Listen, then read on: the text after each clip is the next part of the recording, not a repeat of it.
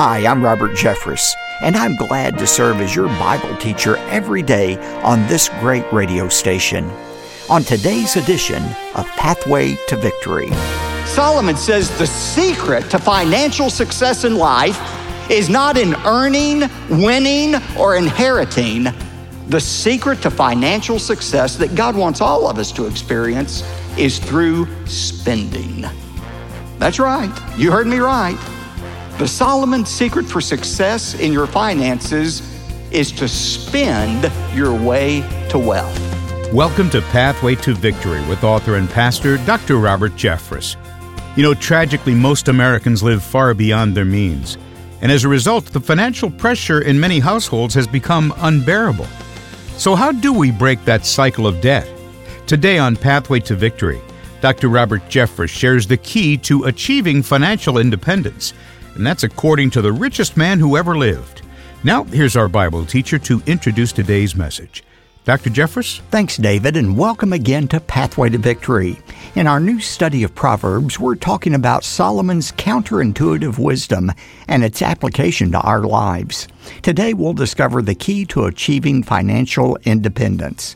The path may not be what you think it is. My premise is based on the conclusions from the richest man who ever lived. In Proverbs 21:20, Solomon wrote, "There is precious treasure and oil in the dwelling of the wise, but a foolish man swallows it up." That's a curious statement, and we'll discover what it means in just a moment. But before we get started, I'm inviting you to take advantage of the helpful resources that complement these daily studies. The first is a book I've written called The Solomon Secrets 10 Keys to Your Extraordinary Success. In this popular bestseller, I've addressed relevant topics such as managing your money, cultivating a healthy marriage, and overcoming your fears and replacing them with something far far better. The book called The Solomon Secrets is yours when you give a generous gift to support the ministry of Pathway to Victory. Plus, I've written a 44 page book especially for young adults and teens. Our children and grandchildren deserve to hear clear and credible answers and the issues facing them in their uncertain world. Timeless wisdom from Proverbs is my gift to you when you request your copy at ptv.org. Now, let's get started with today's message.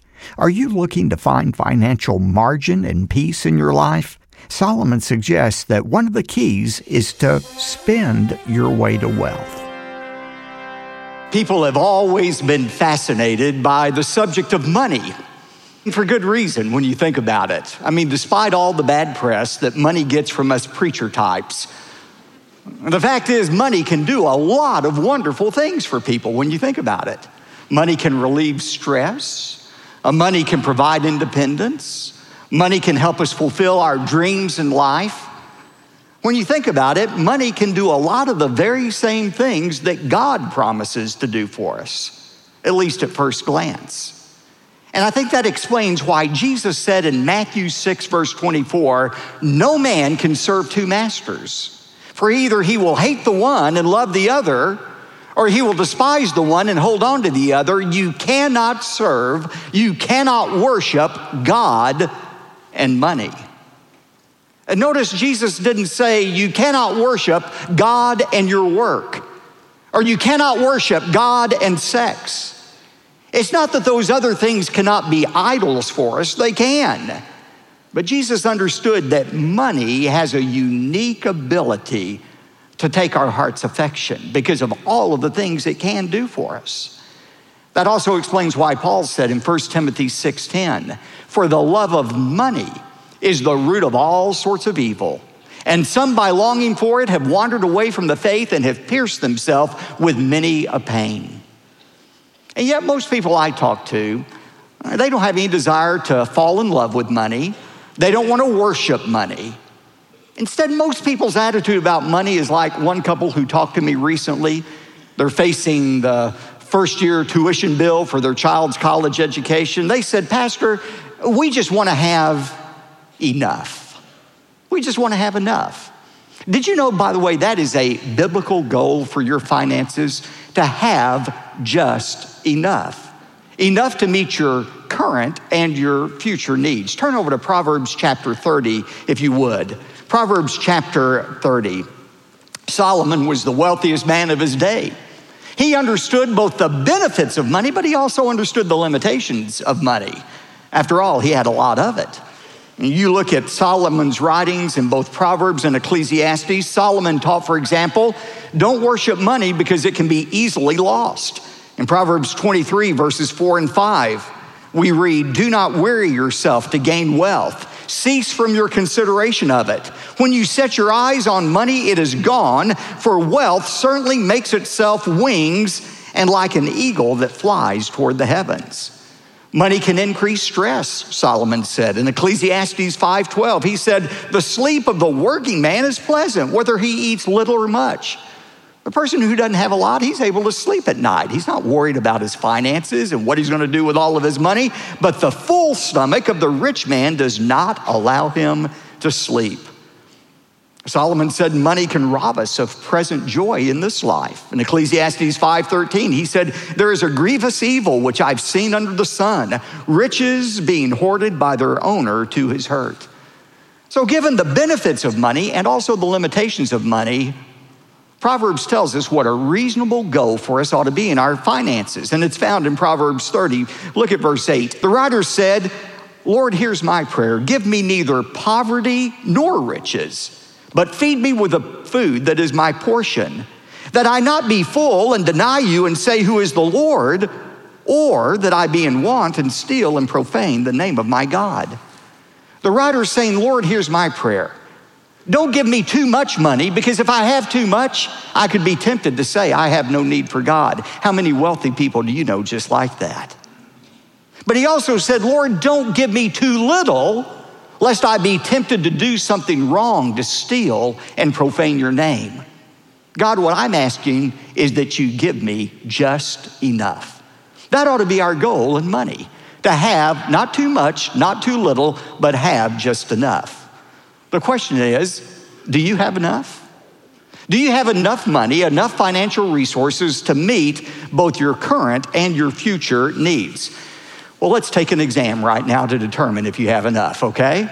I'm gonna ask you four questions. They're not the only four questions I could ask, but here are four questions that will help you determine the state of your financial health right now. You ready for this? Here's question number one If you or your mate were to lose your jobs, neither one of you had a job, how long could you survive? How many months without a paycheck? Question number two if you add up all of your assets, that is everything you own, and subtract all of your liabilities, everything you owe, is that number a positive or a negative number? Question number three for those of you with kids still at home who are facing college bills, do you have enough to provide for their college education if they choose to go to college? How much do you need for that? I went on a website this week, collegedata.com, and according to this website, the average cost for a four year public education, public school, that's tuition and all the other expenses, the average cost is $100,000. For a private college, it's $170,000. Do you have enough to provide for your kids' education? Question number four what about your retirement?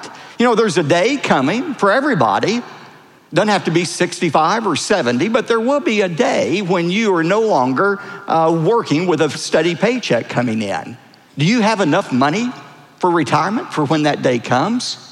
How much money should you have right now for your future retirement? There are all kind of formulas that people use, financial planners, to determine how much you ought to have right now for your future retirement. But here's a real simple formula take your age, multiply it by your current salary, and divide by 10.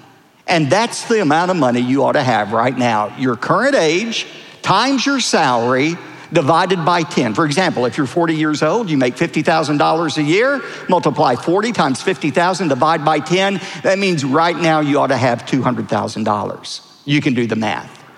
Now, what do those four questions reveal about your financial health? Do you feel pretty good about where you are? Or are you ready to go out and slit your wrist right now?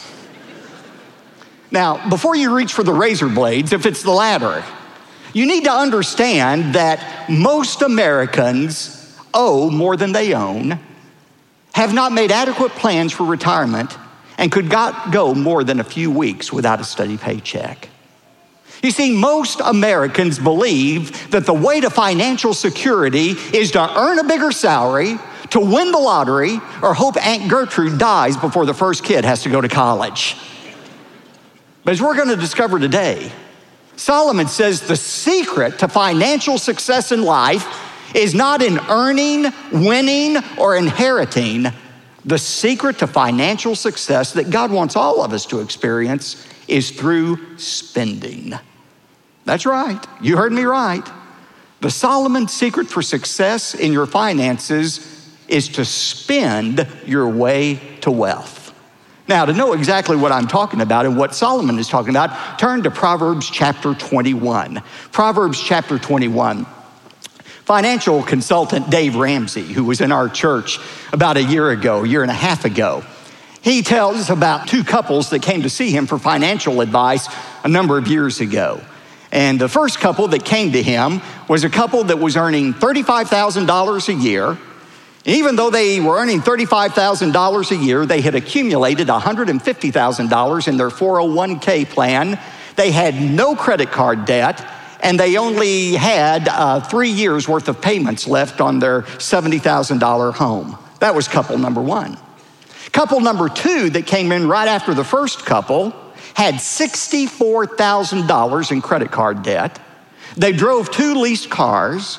They had a $175,000 outstanding mortgage on their home. What was their problem as compared to the first couple? You might assume that this second couple that had $64,000 worth of credit card debt and $175,000 left on their home, they must have earned less money than the first couple earning $35,000. No, Ramsey said this second uh, couple was earning $84,000 a year.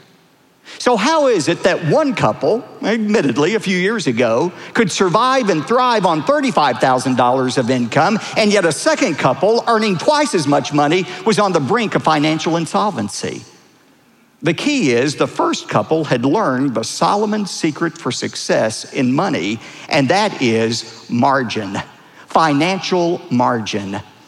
You see, a lot of people, again, believe, well, if I just had more money, if I had a bigger paycheck, I'd be financially okay. But Solomon exposes the fallacy of that thinking in Ecclesiastes 5:11. He said, "When good things increase, those who consume them increase." In other words, the higher your income, the higher your expenses. The more you make, the more you spend. Can I hear an amen on that? I mean, we all know that's true, don't we?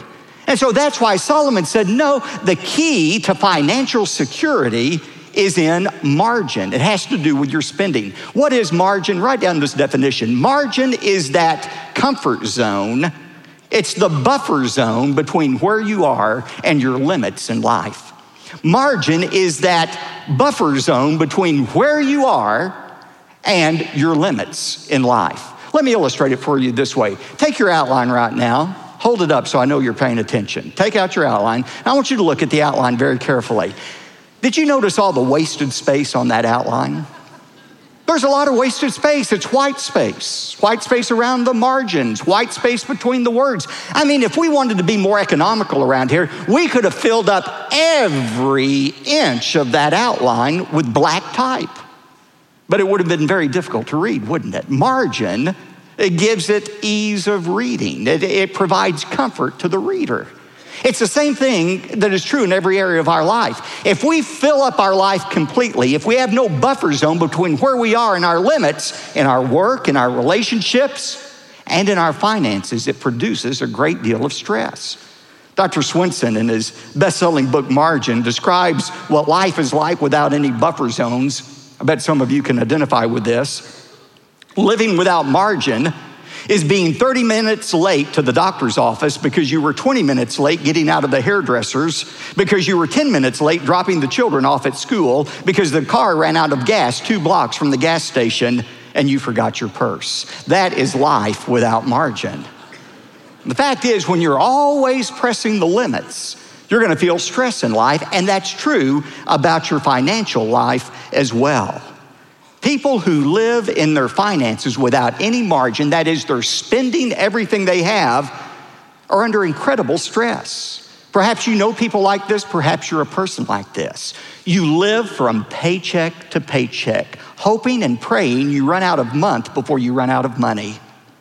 And if there's anything unexpected that comes up in the month, a car repair bill or a medical emergency, there is no way to cover that. And as far as big ticket items for the future, like a college education for your kids or your own retirement or caring for elderly parents, why, don't even think about that. There's no way to plan for that. And yet people do think about it. And so they have this nagging fear in the back of their minds that not all is well in their finances. And because of that stress, they live under unbearable pressure that extends to their relationships. Did you know financial consultant, one noted financial consultant says that 90% of divorces are precipitated by financial pressure. That's the result of living without any margin. And that's why Solomon gave this Solomon's secret for success with money. Look at Proverbs 21, verse 20.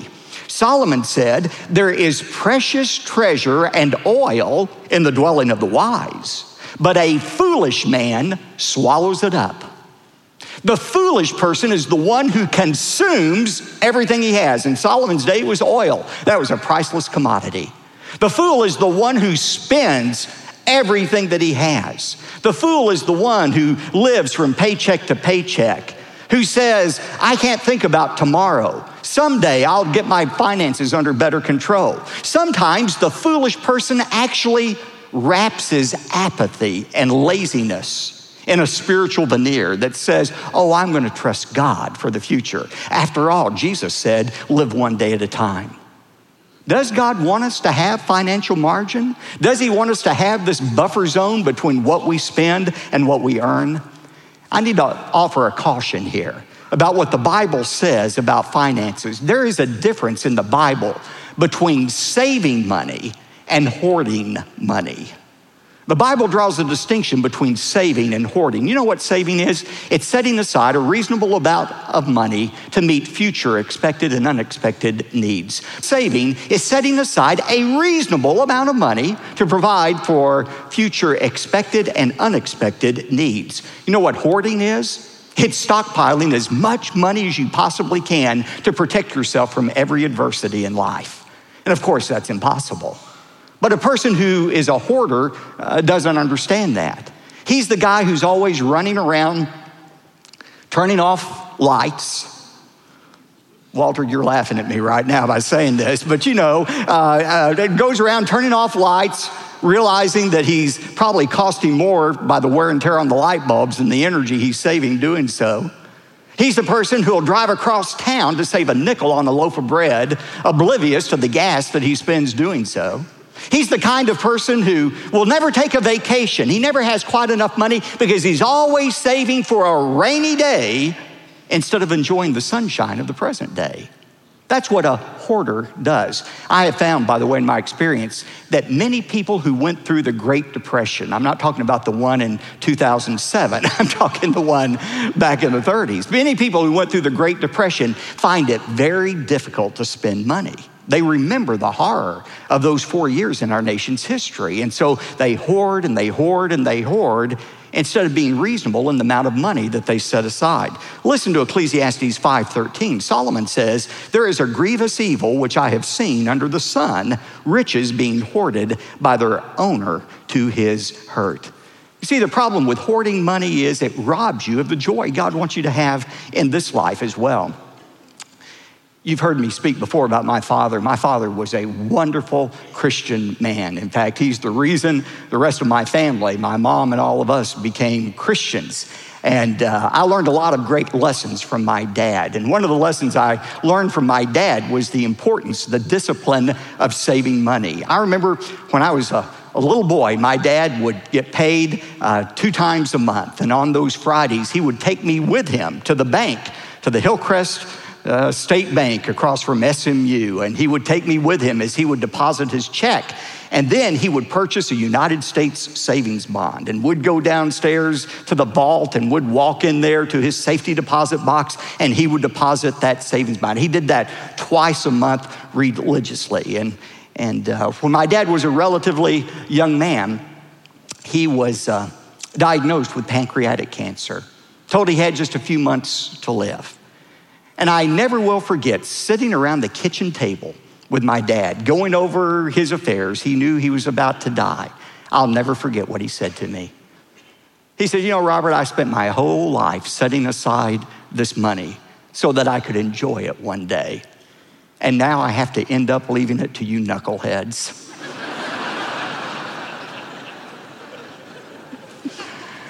You know Solomon said basically the same thing?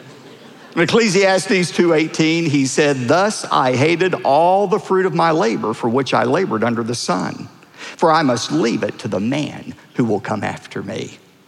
Now, when we're talking about financial margin, we're not talking about being a hoarder of money. We're talking about setting aside a reasonable amount in the present to take care of future expected and unexpected needs. What are the benefits of doing what Solomon said, of not consuming everything you make and setting some aside?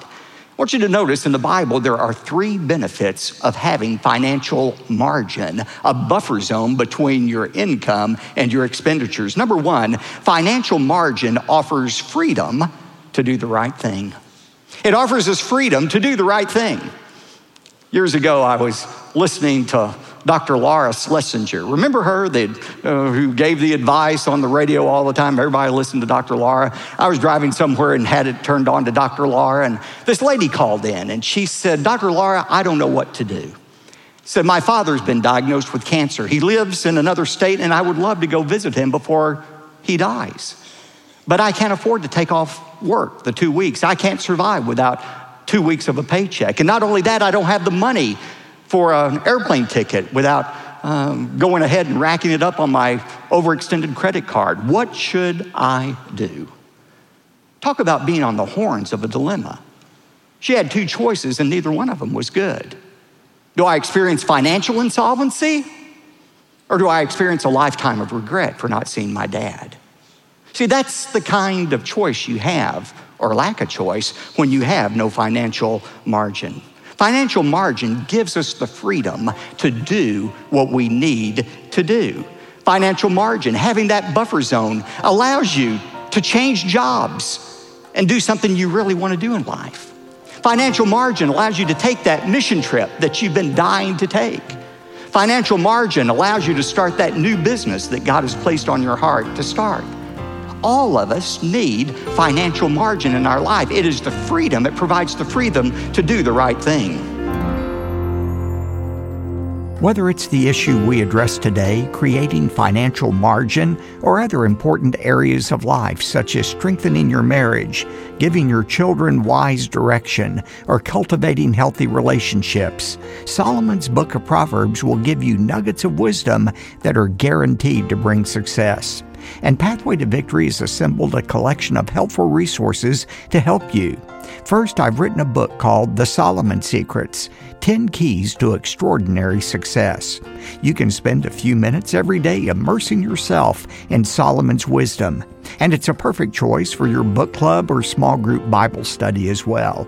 But that's not all. When you respond today, I'll also include a 44 page book that I've written for the young adult or teen in your life, in which we tackle tough topics like peer pressure, moral purity, and managing your money.